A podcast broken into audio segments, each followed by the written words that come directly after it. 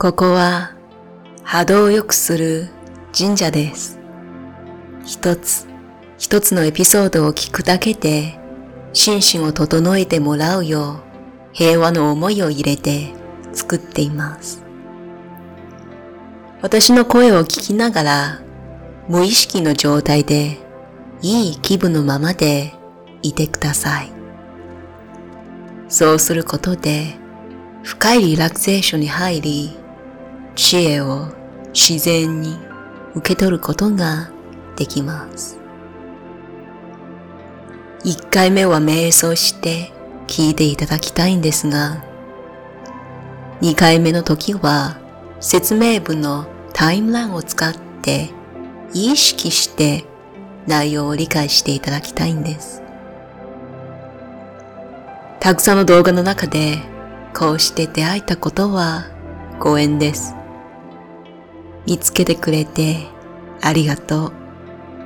それでは無意識の状態に入るよう深いリラクゼーションへ入りましょう。Breathe in and breathe out. 吸って吐いて。今日はたくさんの体験をしてきました。たくさんの思いとたくさんの感情が混ざっています。毎日過ごしていく中で悪いと思ったことと良いと思ったことを両方体験します。悪いと思ったことから成長した記憶はありますか？そして良いと思ったことから喜びを感じた記憶はありますか？実は悪いと思うことと良いと思うことは両方大事です。本当にバランスを取るために両方を体験する必要があります。バランスとはどう過ぎないことです。ポジティブでもネガティブでも両極端の範囲に行ってしまうとバランスが崩れてしまいます。ですから常に変化してる毎日の中でこうした時間を見つけて静かに自分の心と一つになってください。そうするとあなたのリズムがまたバランスが取れるようになります。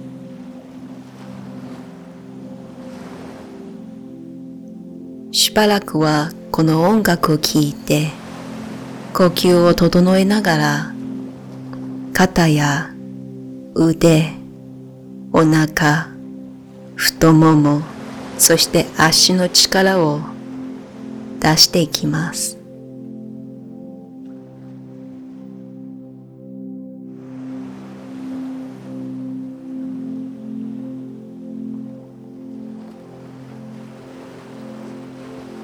これから聞く内容は意識して聞く必要はありません。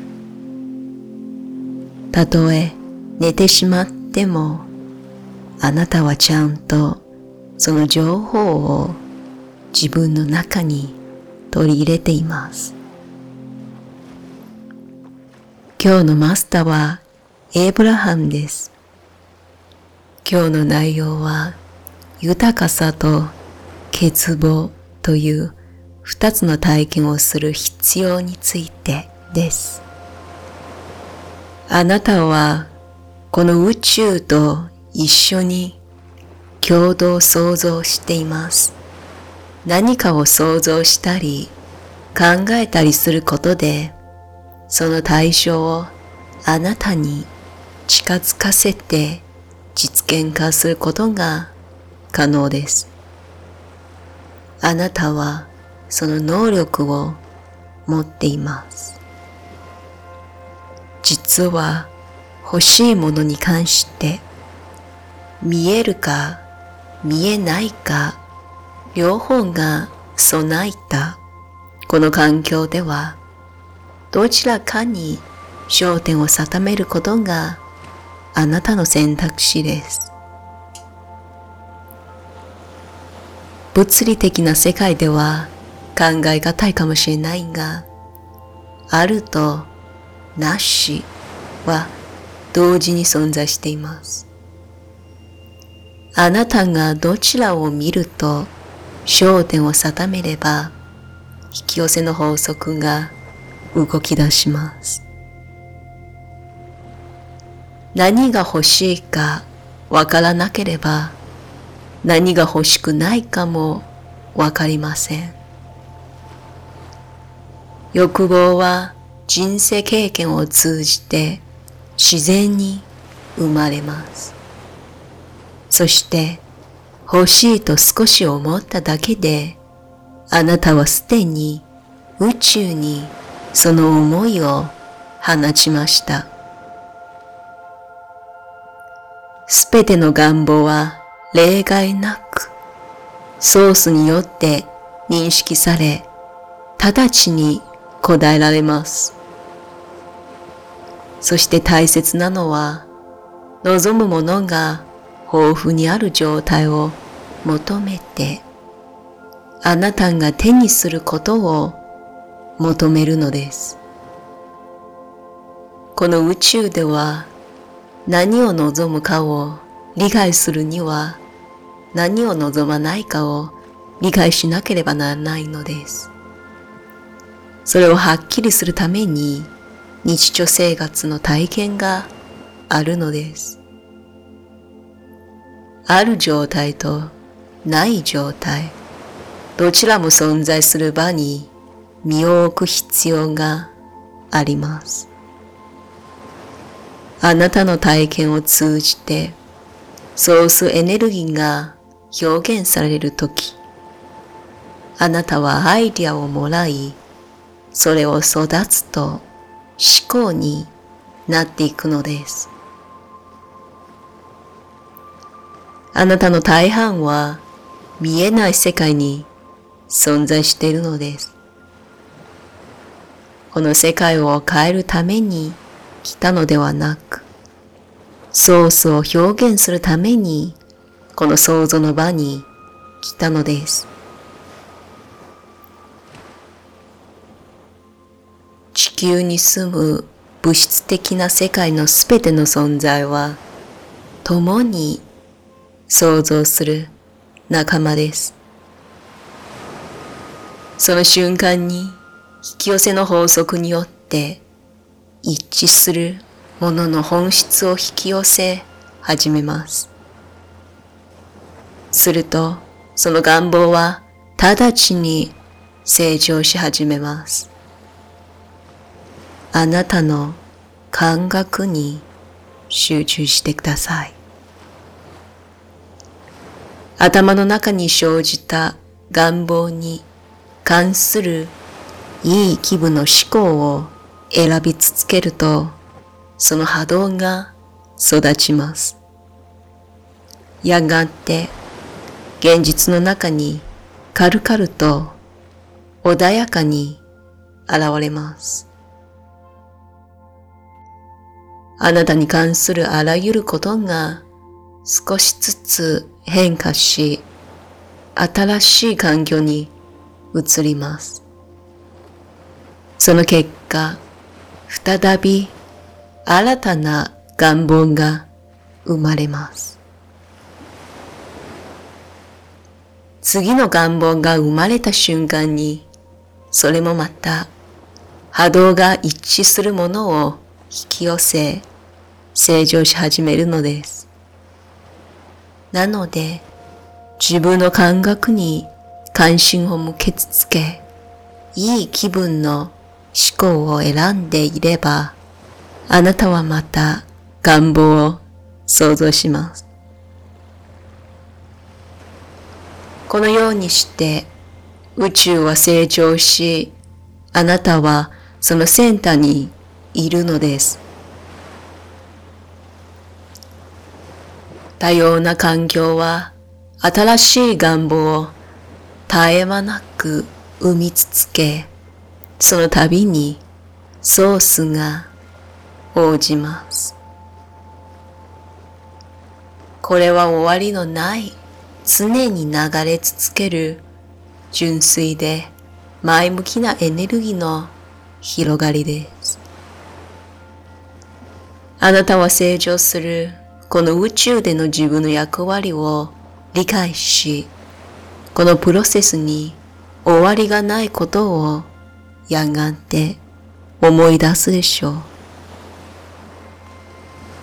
願望の流れが止まることはなく、どれもそれ自体が成長します。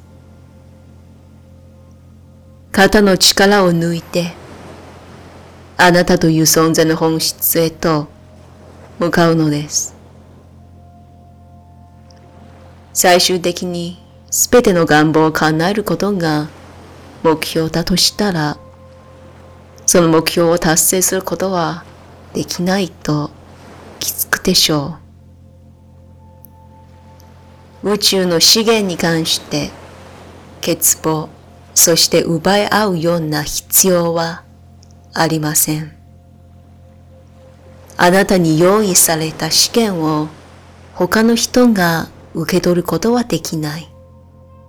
そして他の人に用意された試験もあなたが勝手に使うことはできません。エネルギーの流れに沿っていれば、あなたは常に与えられ、与えられるために誰かが何かを失うことはありません。過去に不足の経験をしたり、他人が不足を体験するのを見たのでしょう。しかし、これは彼らが目にしたのは不足や欠乏の証拠ではなく、求めて与えられたのに受け取りするのを強化していなかった状態に過ぎません。もう一度繰り返します。何が欲しいかわからなければ何が欲しくないかもわかりません。欲しくないものがわからなければ何が欲しいかもわからないはずです。あなたが何を望むかを理解するためには何を望まないかを理解しなければならないのです。選択して焦点を定められるようになるためにはどちらの場に身を置く必要があります。あなたはこの物質世界に存在することを選択し、この多様な環境の中で新しい願望を生み続けることにしています。他人の行動を変えるために来たのではありません。あなたはこの地球の性質を理解した上で来たのです。地球に住む物質世界のすべての存在は共に想像する仲間です。そのシンプルな事実を受け入れ、信念や願望の多様性の価値を認めれば、成長するのに充実な経験をするのでしょう。覚えていてください。あなたはいつも宇宙の先端にいて自分なりに役割を果たしているのです。この話を聞いてあなたの心の中に響いた部分があるかもしれません。その感覚と一緒にしばらく目を閉じて、このまま座り続けてください。実は多くの場合、私たちの脳を通して理解している感覚は少なく、こうした感覚は多いのです。そしてこのような感覚は非常に大切なのです。タイミングが来たら、あなたの脳を通して、ちゃんとインスピレーションに変えていきます。